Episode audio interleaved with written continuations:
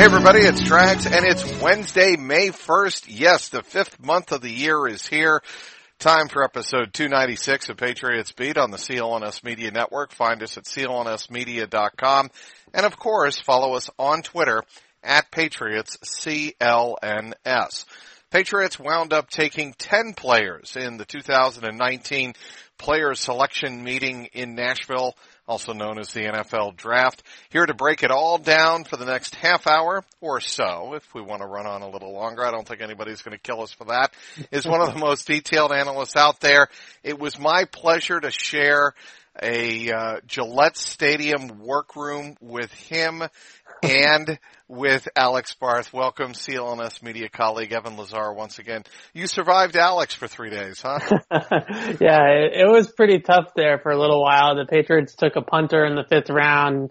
I almost lost it. Alex thought it was amazing. You know, it, it, was, it was great. Yeah, if Alex really thinks it was great taking competition to one of the best punters the Patriots have ever no. had, I got to question that.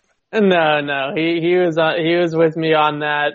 He, uh, you know, we had a great time though. I think he, we calculated it and we were on a broadcast or on a video for like over nine hours over the weekend. So it was nine, to, nine yeah. hours. Yeah. So, you know, between the live streams and the videos on the YouTube page, C L N S Media YouTube page, by the way, Uh, you can find it all there. It, it was a whole lot of uh, talk of, you know, draft prospects in football, which you know I love, so it was great. You know where else you can find five minutes and thirty-six seconds of it on? I G T V. I even went there and made the boss, uh, the boss's boss happy, uh, getting some uh, live Evan Lazar and Alex Barth draft talk up on Instagram uh, T V. You can check it out uh, on the C L N S uh, Media Facebook page. It's linked there, uh, but you can also check it out on my uh, Instagram, uh, Trags one. Go there and check out my I G T V channel, and it is five and a half minutes of uh, – it starts off, by the way, uh, Evan, you talking about the Patriots going off the reservation for a particular pick. Let's just start there. The pick that went off the reservation was? Yeah, Yelda Froholt. So, yeah, so it, it's actually interesting. So, so Yelda, you know, I obviously did my research after that. I didn't do go too deep into guards when I originally did uh, my rankings just because, you know, thinking that they were pretty set there. And uh, and it turns out that, you know, he was one of the better pass protectors in college football last year for Arkansas, who had a pretty tough year. I mean, that Arkansas team, you know, yep. Some years they're good, some years they get really beat up by the competition in the S E C. And Yelda, though, pretty much held his own against all of the really good defensive lines in the S E C. He had a pretty good game against Quentin Williams in Alabama where, you know, the other four-fifths of the offensive line are caving around him, and he was, you know, staying uh, strong and, and taking care of his assignment, which is great to see, you know, even in all the trash of what everything else that was going on around him, his game never slipped, and he didn't let his game kind of come down to the rest of his, his teammates at the time, really. So I, I thought that was great news, but he's a, he's a big kid. He's six foot five. Uh, three hundred ten pounds, which is, you know, obviously a very tall guard. Uh, usually those, those big guys are out at tackle. And, uh, you know, he didn't play tackle in college, but he reminds me a little bit, you know, from a scouting perspective of Joe Thuney when Joe Thuney was coming out of college. You know, same very light feet, uh, bigger guy for a guard, uh, athletic, can move pretty well, and has a nice, strong, sturdy base to him, good, decent enough core strength, I think. He's not really a people mover in the run game. You know, he's not gonna, he's not Shaq Mason. He's not gonna, you know, finish run blocks and really, uh, you know, move people off the line of scrimmage, so to speak. But if you ask him to pull or get to the second level or get out in front of screens or anything like that, he's capable of doing all those things. So I think that this is, you know, short term or, or even long term, a play to, you know, have a very good reserve interior lineman that can play all three spots, kind of what Ted Karras has given them over the last couple of years. I think there's a good chance that they might think that after this year, Ted Karras's contract is up, he might get a little bit of money in the free agents uh, pool to maybe buy at least for a starting job in a training camp. So they might let him walk and have Yelda as the kind of swing guard, I like to call it, a guy that can play all three spots of the future. And if they don't end up paying Joe Thuney, I think that he has a chance to take over at left guard if they don't move Isaiah Wynn there eventually, you know, down the road as well. Here's what uh P F F, Pro Football Focus, uh said about Froholt. A Danish guard that thrived in pass protection was a steal for the Patriots at pick one eighteen. What I think yeah. is interesting there, uh Evan, is, and we've said this ad nauseum about the Patriots, they value value, right? I yeah. mean, and if they feel like they can get a guy at one eighteen who should have gone in the top seventy-five, they're all over that. And, and yeah. to boot, uh, he is, as you just spent a couple of minutes, uh, detailing, a very versatile, uh, offensive lineman. And obviously with Dante Scarnecchia still there, uh, and Belichick, uh, you know, still around, the Patriots are always going to place a premium on, uh, versatile uh, offensive linemen, and especially seeing as though, you know, the Patriots are pretty lucky last year, but there have been seasons where they have been shorthanded for a game or two or three or four, and they need somebody to go back and forth between positions. Yeah, I mean, I think the thing is, is, you know, a lot of people are like, how many offensive linemen do they really need? And the point is, is, you know, you kind of need a backup at least for every spot, maybe even two, maybe not on the interior, but at tackle you usually carry, you know, four tackles and then maybe another one on the practice squad or something like that. And, you know, the key is, is over the years, I, I want to use Ted Karras as an example because he's been really good in this role. When someone goes down and, you know, Joe Thuney hasn't missed much games, but David Andrews and Shaq Mason have missed, you know, a game here or there or something like that, or have had to come out mid-game. And they've just kind of put Thuney in, into that spot, whether it's at center or guard, and they haven't really missed a beat as a result. You know, he's played very, very well in those kind of like spot starts and, and also, you know, in emergencies when someone gets hurt. That's pretty valuable, you know, for the team that they can kind of plug and play somebody like that, and they're not going to lose, you know, the entire integrity of the offensive line, and everything doesn't kind of, you know, fall apart just because one guy gets hurt. So I think that that's, you know, a kind of a strength of the Patriots team, and drafting Yodny Cajuste and, and Yelda, I think, was to make sure that that strength continues to be a strength. Yeah, and I was, we'll touch very briefly on this because I know everybody doesn't want thirty minutes of offensive lineman talk. Why not? Uh, except offensive linemen listening to this. Um, yeah. But uh, Yodny Cajuste uh, was one of the key protectors for Will Grier uh, yeah. for the last several years at West Virginia. What did you like about him, his size, um, at West Virginia that made him uh value at one oh one? I know he had a torn quad, and that was a big, big reason why he slipped down into the triple digits.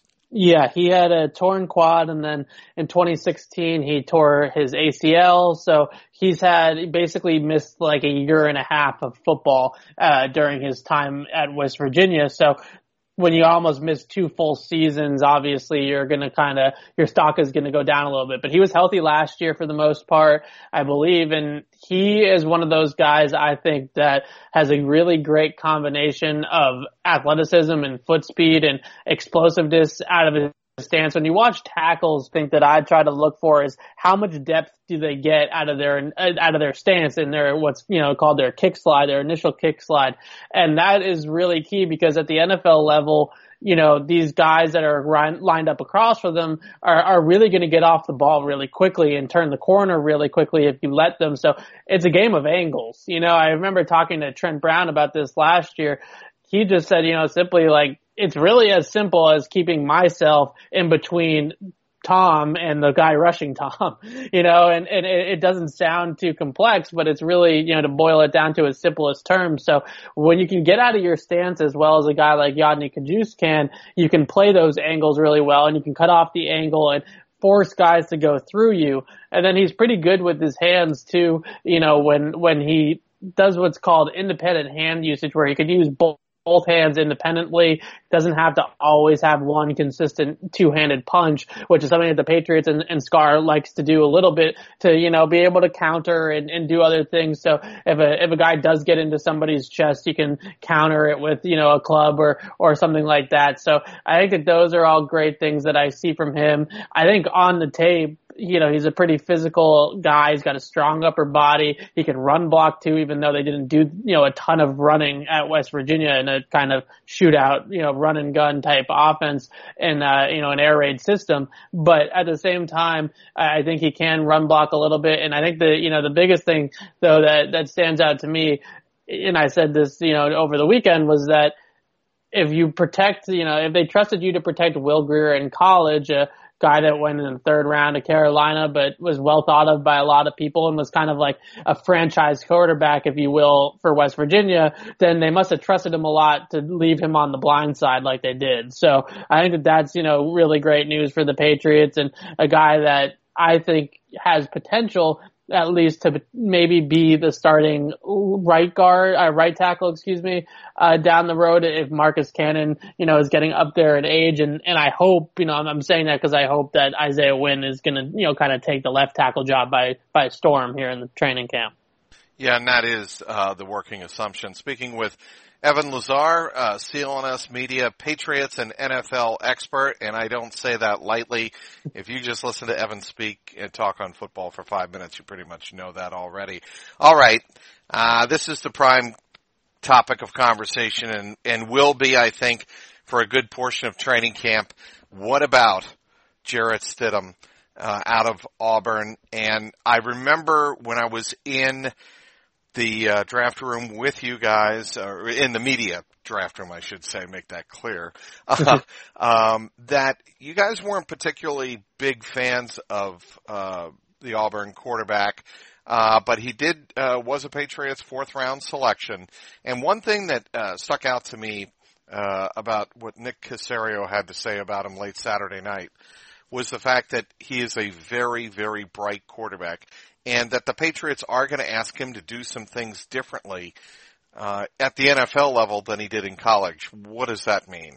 Yeah, absolutely. So at college, and Gus Malzahn's system is a very option-heavy system down there at Auburn. They run a ton of R P O-type elements and other kind of pistol-type stuff where they're running options, you know, uh, not necessarily like old-school triple options, but mostly R P Os. And that really, you know, entails a quarterback most of the time that can run. That is, you know, not, and, and Stidham isn't a horrible athlete. He's an average N F L athlete for the quarterback position, but he's certainly not a, a running quarterback by any means. So when that system, you know, it's called uh, Cliff Kingsbury, the Cardinals coach, who kind of is one of the poster children of, of these kind of college air raid systems, said that, you know, he likes to play eleven on eleven instead of eleven on ten, meaning that the quarterback is one of those eleven players that can make plays with his legs. So Stidham isn't that type of guy, so he's a little bit miscast in, I think, the Auburn offense, and they really didn't alter it much to kind of fit his skill set, which is mostly a pocket passer with maybe a little bit of athleticism to like roll outside of the pocket on like a, a designed bootleg or a designed uh, action where he's moving uh, to his right, but certainly not a quarterback like, let's say, Kyler Murray, who can just take off and, and create with his legs. So we're going to see a lot of him in preseason, and, and I think Uh, and certainly in the, uh, I would assume, um, joint practices in the first two, yeah. se- uh, first two weeks, um, of the preseason. Uh, Detroit and Tennessee, I believe, are the two preseason road games. And I think there's a good, uh, likelihood that uh, we'll have joint practices announced. And I think that is a great time, uh, for Stidham to, uh, learn what the Patriots expect of him. Yeah, I think the biggest thing with him, the reason why, you know, when they made the pick that I wasn't too gung-ho about it, is because accuracy-wise and ball placement-wise, I, you know, I, I do a little bit of charting myself, but I also rely on others, you know, just to confirm what I'm seeing. And he was one of the least accurate quarterbacks down the field in two thousand eighteen in this class. And really, in some people's charting, he was even more a- inaccurate than Tyree Jackson, which wow. is you know, hard to believe. Let, so. Yeah, let me stop you right there, because you put out a couple of tweets that were, I thought, spot on in terms of detailing his struggles with accuracy. And one, uh, two yeah. of them were sideline outs, where he yeah. was he was under some pressure, but not a ton of pressure, and they were just badly missed on the outside. And those are passes you got to make at the N F L level when the when the receiver's wide open. I mean, the the Auburn receiver was wide open on the sideline, yeah. and he missed them bad. Yeah, yeah, it's it's. On drive throws, you know, throws like outs or hitches or anything like that. On deep throws, his accuracy was all over the place. He missed a couple of wide open receivers down the field on, on deep throws.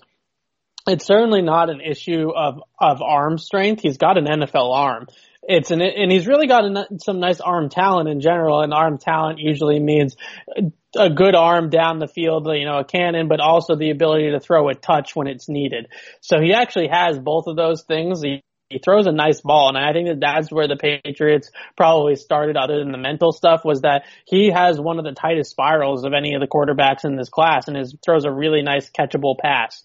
The, the thing about Stidham, though, with his accuracy, you know, it is all over the place, certainly in twenty eighteen, but you mentioned his like kind of miscasting in, in the Auburn offense. And I think that context with him is extremely key with his entire evaluation, and something I asked Nick Caserio about.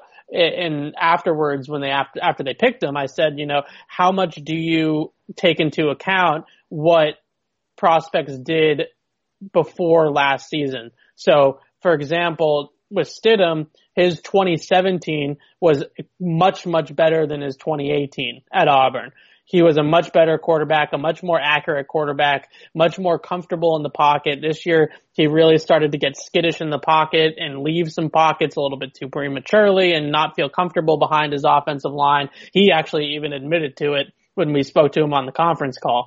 And, you know, Caserio basically said that you look at it, what they did most recently is the most relevant, but you look at those past performances as kind of like signs of what potential peak performance could be. You know, what he could potentially be if all the ducks line up in a row and he turns into the guy that he was, well, actually at Baylor before he transferred to Auburn. And then Auburn in twenty seventeen. After his Baylor years, he transferred to, at Baylor uh, after all that stuff came down with uh, with the program kind of going up in flames. And he transferred from Baylor to Auburn. And after that, twenty seventeen, it really fell apart. But from twenty sixteen and twenty seventeen, he was considered by a lot of people to be one of the top quarterbacks in this year's class. And then his twenty eighteen was just disastrous. So the Patriots, in my mind, are – I wouldn't say banking on, but I think they're hoping that with in the right scheme, with the right coaching, with a good supporting cast, with a good offensive line, they can get twenty seventeen or twenty sixteen Jarrett Stidham out of this pick, and that's a guy that has the potential to start down the road. Besides, and speaking with Evan Lazar, uh, Patriots and N F L uh, reporter for C L N S Media. Follow him on Twitter at E Z Lazar. That's E Z L A Z A R. And uh, I want to get to um, your thoughts on why this is not Danny Etling, uh, beyond just the accuracy. And I and I know that you know you have um, you know your strong feelings that uh, certainly Stidham has an N F L caliber arm, uh, but what makes him different than the pick of uh, Danny Etling in the seventh round last year? Yeah, I think that that's where you got to start. Is that Stidham has some serious arm talent. Like, I wouldn't say that it's an elite arm. It's not as good as, you know, let's say like Kyler Murray's, you know, that's why he went number one overall. But he has an N F L arm that is better in every way pretty much than what Danny Etling has. Danny Etling reminds me a lot more, you know, and not necessarily playing style-wise, but I'm just talking about talent level, as like an early Brian Hoyer or Matt Castle. You know, a guy that has enough to be an N F L backup, you know, maybe a team like those two guys, if he develops down the road, might take a chance on starting him to see what they can get out of him, but I highly doubt it. Well, the other thing, and and I know Bill Belichick noted this uh towards the uh, end of the playoff run and after the Super Bowl, um it kind of leaked out that um Danny Etling does a really good job running the scout team. Yes. And that value, at least with the Patriots and Belichick and Josh McDaniels, should not be underestimated. Yeah, so actually, you know, quick story on that. I actually, you know, looked into some of that down at L S U after they drafted him because I had heard that. And he is apparently like an Oscar-winning actor when it comes to running the scout team. And what I mean by that is that he gets everything down. He turns into like a method actor, and he is absolutely turns into the opposing team's quarterback. The That's invaluable. Is, that to me, ca- uh, yeah. not to interrupt you, that is no, just so invaluable. Uh, because Belichick, how many times have we sat there in press conferences and and heard him say, well, it's just so hard to replicate speed or replicate the moves that a particular yeah. wide receiver or running back does. Well, if you can do that at the quarterback position, that's got to be incredibly invaluable. Yeah, it's, you know, the cadences, the the speaking, uh, you know, he learns the, the other team's playbook and and kind of makes the calls at the line of scrimmage like the quarterback would that they're going to face. And he's also not a, you know, he's a, a pretty good athlete for the position. You know, we saw that long run that he had against the Giants in the preseason. And I, I know that it was wide open for him, but he still ran it, oh, I think over seventy yards for a touchdown on an N F L field. So that's not, you know, so easy to do. And, uh, and, and so he has the ability to kind of mock or, you know, and, and emulate both mobile quarterbacks and pocket passers. So he might not be, you know, a starting caliber quarterback in the league, but as a backup, uh, he's a smart kid that has that ability to run the scout team. It, it sounds to me a lot like Brian Hoyer, who really got, I think, more credit or deserved more credit, I should say, for the Patriots' performance in the Super Bowl against the Rams than he got, because I talked to a lot of the defensive players after that game. Devin McCourty, uh, J- his brother Jason, Kyle Van Noy, they all said that Hoyer did such a great job of mimicking what it is, the communication between Jared Goff and Sean McVay in the headset, and then checking into plays based off of that and getting them ready for that element of it, that they, it was like they were basically at practice during the game because of how good he, of a job he did. Going back to Jarrett Stidham, you want my yeah. uh, my uh, ten cent uh, wacky, zany theory on why the yeah. Patriots picked him at, in the fourth round? Absolutely. So, to me, he's not a seventh rounder. He's not a clear, you know, uh, scout team quarterback, uh, Brian Hoyer in the waiting, nor is um, Jarrett Stidham a first, second round threat to Tom Brady. What, yeah. I, what I mean by that is it's kind of clear in the fourth round with Stidham having the definite need to develop some serious uh, elite N F L quarterbacking skills, or develop some skills that's going to make him an N F L starting quarterback. Tom Brady's not going to feel threatened in the next two years, I, I don't think. Now, Tom Brady wouldn't feel threatened, maybe, period, but you did hear the stories about him and Jimmy Garoppolo and kind of what it turned into in years two and three with Garoppolo around. And, you know, there, there started to become this tension, and I don't think there's going to be that tension with Stidham, right?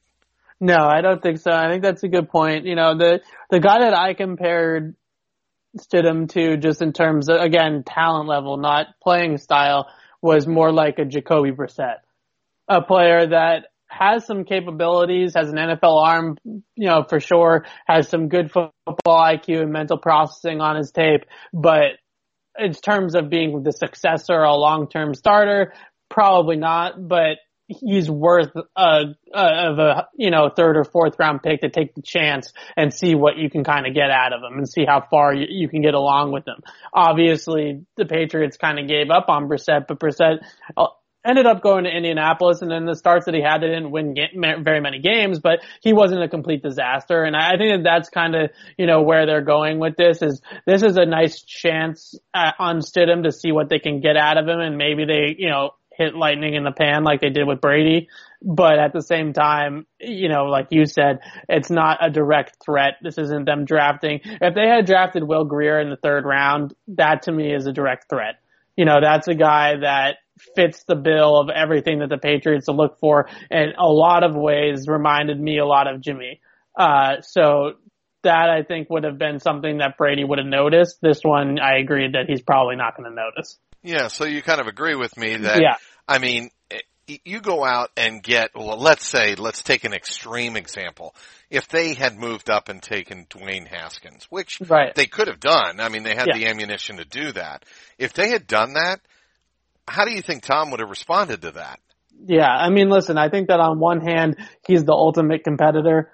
So on the one hand, he would, I'm sure, you know, just want to kick his butt in practice a whole lot. But on the other hand, you know, I, I think that he wants to go out on his terms, and, and he wants to be able to kind of decide that. And by drafting a quarterback, you know, in the first round especially, that's certainly pushing the timeline. You know, like you're, if you draft a quarterback in the first round, like a Dwayne Haskins, like your example, then that's the next guy. You know, and whether it's a year or two years, the time, the clock is officially ticking. And, uh, and this one does not, you know, start that clock. All right. Why has Tom Brady not received his uh, contract extension?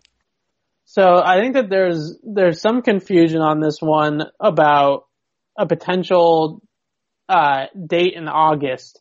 Because they reworked his contract last year, by N F L rules, I'm pretty sure you can't rework a contract twice in the same year. So I think that they can still sign him to, uh, technically sign him to some form of an extension by kind of ripping up this contract and giving him a whole new one. But if they want to tack years onto this contract, I'm pretty sure that they have to wait to August to get that done. So there's that element to it. I also think that there's an element of, we know we're going to get it done, and he's on vacation or training, you know, off with Alex Guerrero somewhere, and, you know, to really get him in the building, sign the deal in the middle of May is really, or April is not really our top priority right now because we know it's going to get done.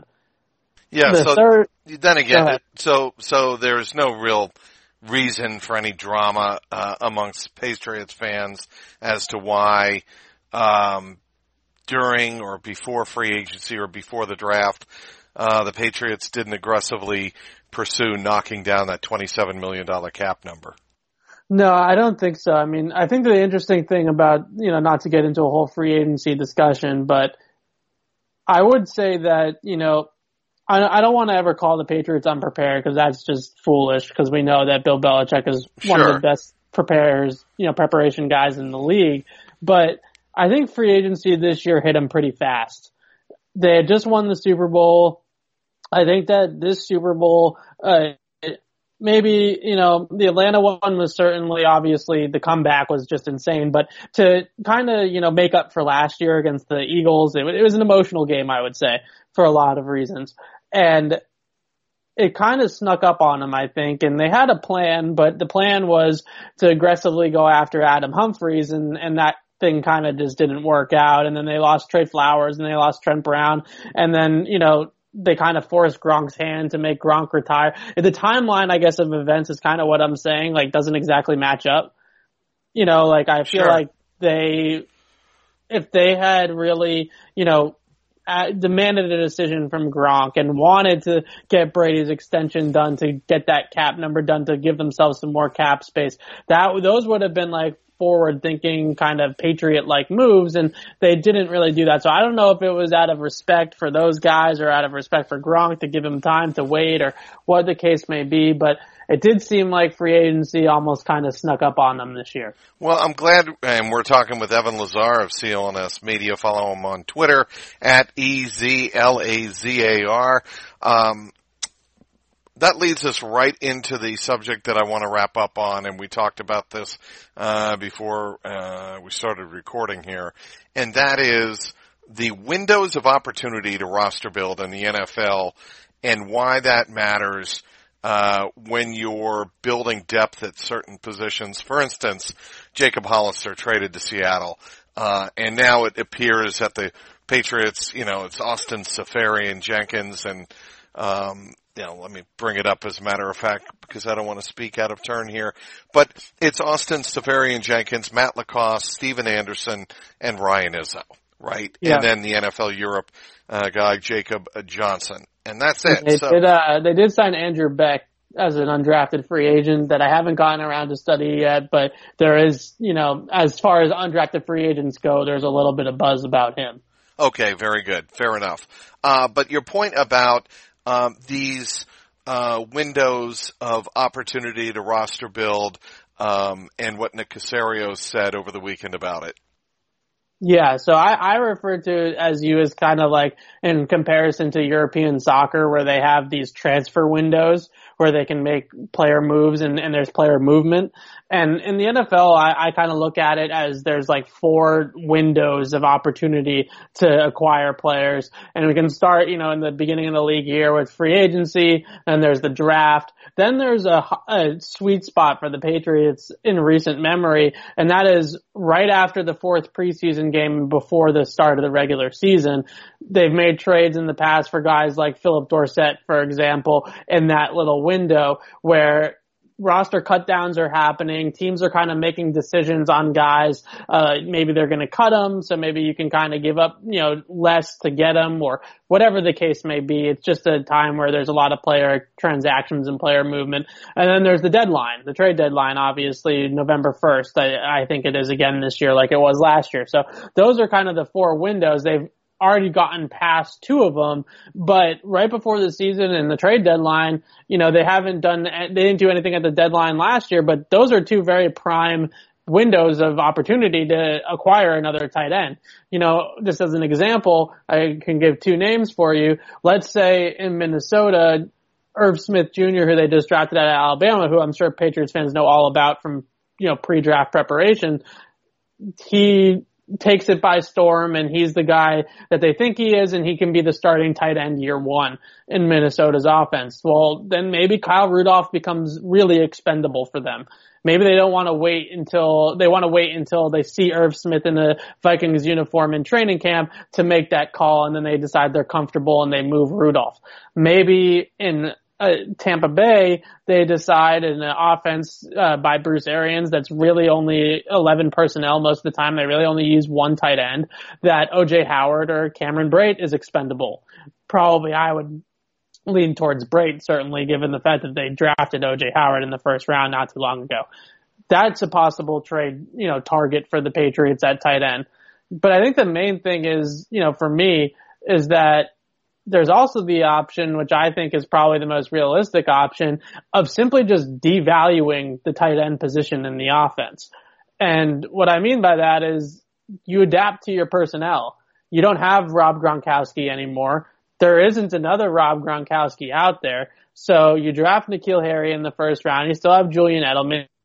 You draft Damian Harris in the third third round, so now you have really a loaded backfield, one of the deepest backfields at the N F L with Michelle, James White, Burkhead, and now Damian Harris. So you just allocate those resources that you had with Gronkowski, you kind of share the load among all the other positions, and the tight end position becomes mostly a spot for a blocker and whatever receiving yards you get from Austin Seferian-Jenkins or Matt LaCosse are kind of a bonus, so to speak, just like a lot of the times the receiving yards that you got from Chris Hogan last year were kind of a bonus.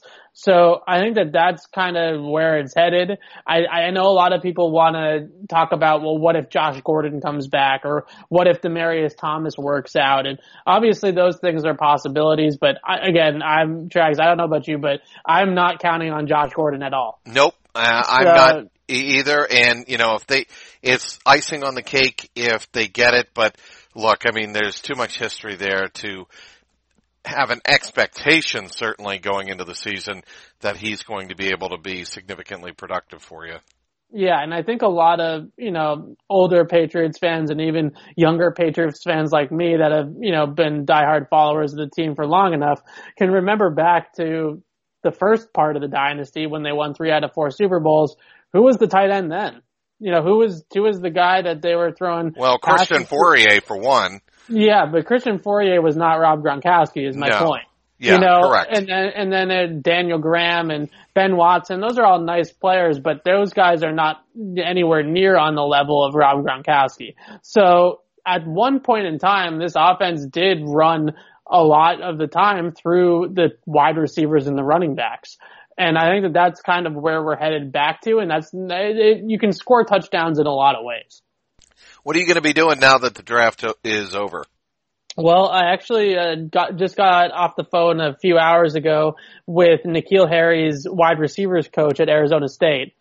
So uh, Coach Fisher and I had a really good conversation about N'Keal, uh, just kind of what the type of person he is, and and also the player, obviously. And, and some of the things, you know, just quickly that, that stood out to me about some of the things that he said were, for starters, he just talked about how well respected uh, N'Keal is in the Arizona area, because he's a local kid. He went to Chandler High School in Arizona, and he had F B S offers from pretty much every big school in the country. Uh, he was one of the most highly recruited receivers in his class in high, out of high school, and he could have gone anywhere. He could have gone to Ohio State. He could have gone to Alabama, Texas, U S C, and he decided to stay in his home state of Arizona and play at Arizona State, to play for his hometown crowd and play, you know, around his family and all that kind of stuff. You and play to win the game. And to eventually play for Herm Edwards, yeah. And, uh, and I, I think that, you know, just listening to Coach Fisher talk about the type of guy that they're getting, he said, you know, he's a very engaging uh, person. He has a big smile on his face all the time, and, and he's kind of an infectious attitude. And the other thing that he pointed out, just from a makeup standpoint, was the amount of times in the season that Coach Fisher coached him last year that N'Keal Harry stepped up in the biggest moment in big games. You know, when the team really needed a play, he was the guy that was constantly making the plays. And uh whether it was against U S C, he was the example that he used, where he made that one-handed catch that I think everybody has probably seen by now, yep, to kind of put them over the top in that game and uh, and kind of clinch the victory for him. So he's kind of a rise to the challenge, you know, type of guy. And uh the, but the player comparison that he made, you know, just the final point, is, was Anquan Boldin.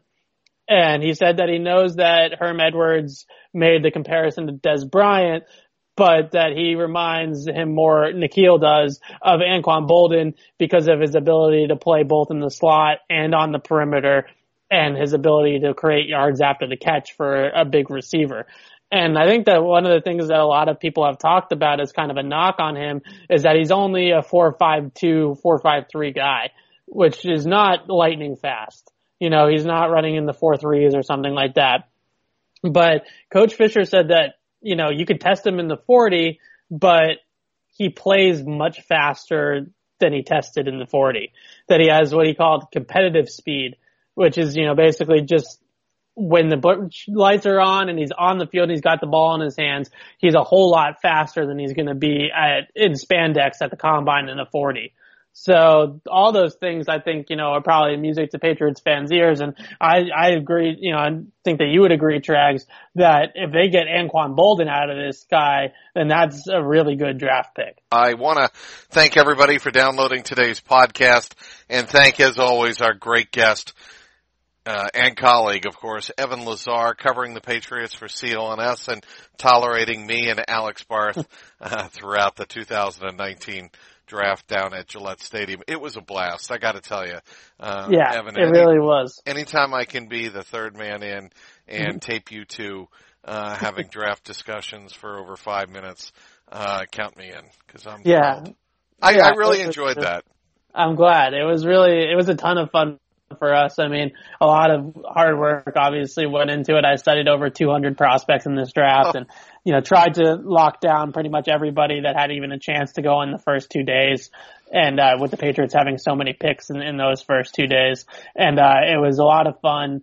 And I really think that they had a really good draft. I know a lot of people are probably questioning the cornerback pick and the running back pick with, uh, Juwan Williams and Damon Harris, but those are two guys that I think are going to be instant contributors for this team. So even if you don't think that they need those positions, it just makes the team better when you get good football players. And, you know, iron grinds iron, or whatever that saying is. So, um, iron you know, sharpens iron. Yeah, thank you. So, uh, You're welcome. You know, when Damian Harris is competing with Sony Michel and Juwan Williams is competing with J C Jackson, you know, that just makes those guys better. and uh, and it makes the whole, whole team better. So even if it's not a tight end or it's not another receiver, I think that they did well. And I, I think some of the guys they got in undrafted free agency too, uh, specifically Jacoby Myers from N C State, who's a receiver, has a chance to probably make the roster as well. Um, kind of got maybe a second receiver that they liked that maybe had a draftable grade, but it just didn't come to fruition in the draft, uh, in un- undrafted free agency, which we know they've had success with. Yeah, I've never heard of a undrafted free agent making the Patriots and uh, making an instant contribution, obviously. Yeah. I'm being sarcastic here. Um, we have gone on almost forty minutes. Can you believe that, Evan? And you know yeah, what? Yeah, I can, because this is what I do. I could go on another forty minutes. I won't, but yeah. I could.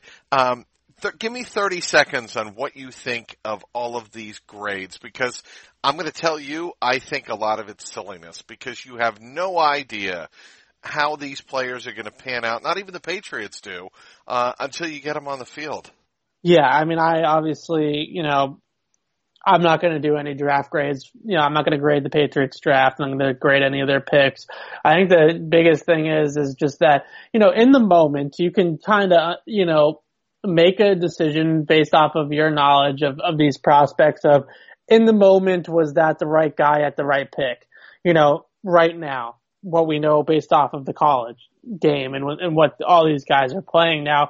Obviously, I think the big one, you know, for example, is Jawan Williams, who the Patriots didn't need another corner, right? And a lot of people that do these draft grades might say Jawan Williams is a good player, but they had other needs, and that, that was not one of them. And that's all well and good, but the Patriots scouting department fell in love with him. They met with him twice. Bill Belichick met with him in a private uh, meeting himself and actually worked him out privately.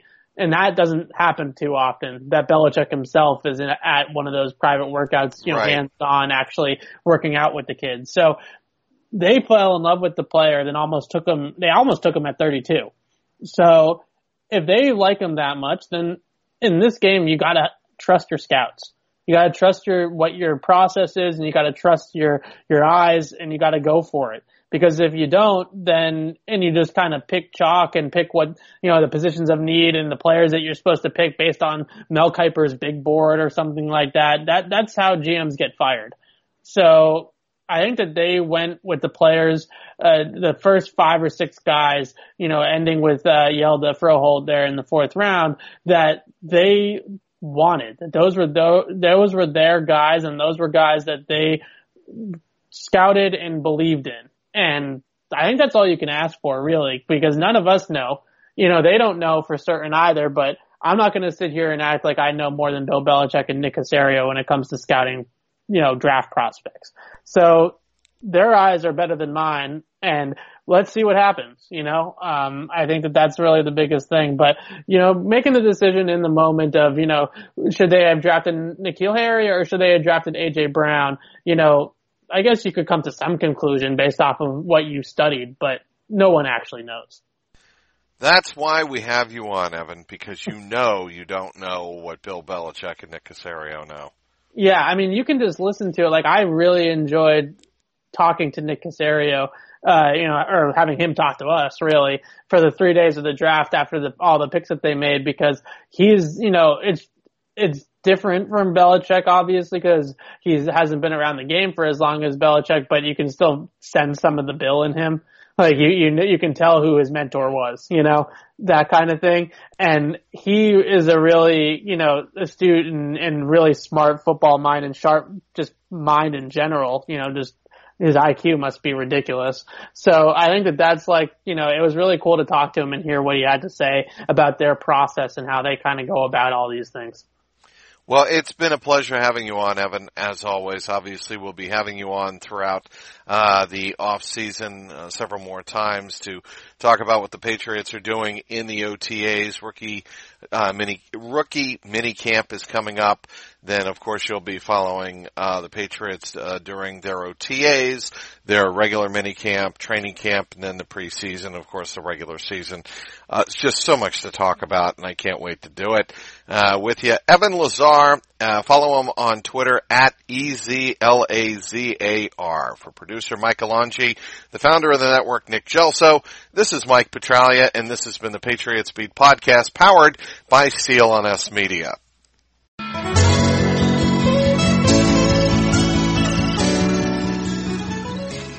Hello, I'm Dan Lothian, host of the Behind the Media podcast on the C L N S Media Network.